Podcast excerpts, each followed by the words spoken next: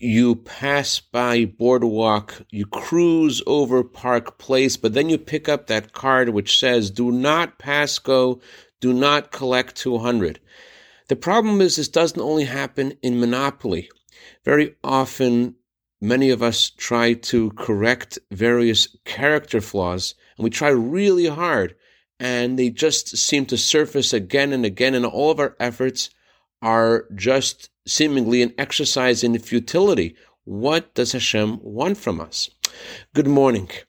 When God first reveals himself to Moses, he shows his himself in a burning thorn bush, but the thorn bush does not burn.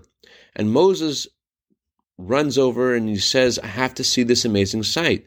There's fire, and yet the thorn bush is not burning. And God says, Take your shoes off your feet, the place you're standing on is holy. The Hasidic masters explain the inner meaning of this story.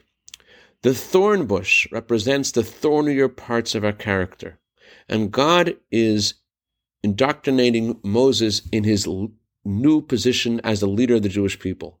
Moses, I want you to know when you see a Jew struggling with the thornier parts of their character and they're using all the fire of their soul, but the thorn bush just seems to never go away, I want you to know that that is something so holy.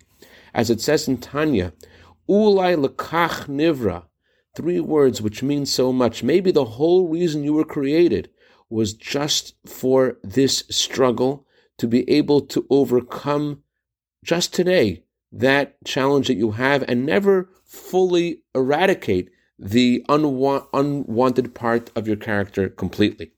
I dedicate a minute of Torah today to Arya David Blaker, Shena Mushka Einstein, Menachem Mendel Hecht, and Chaya Mushka Chazan in honor of their birthdays today, for year of bracha, v'atzlacha, bekashmis, and Have a wonderful day.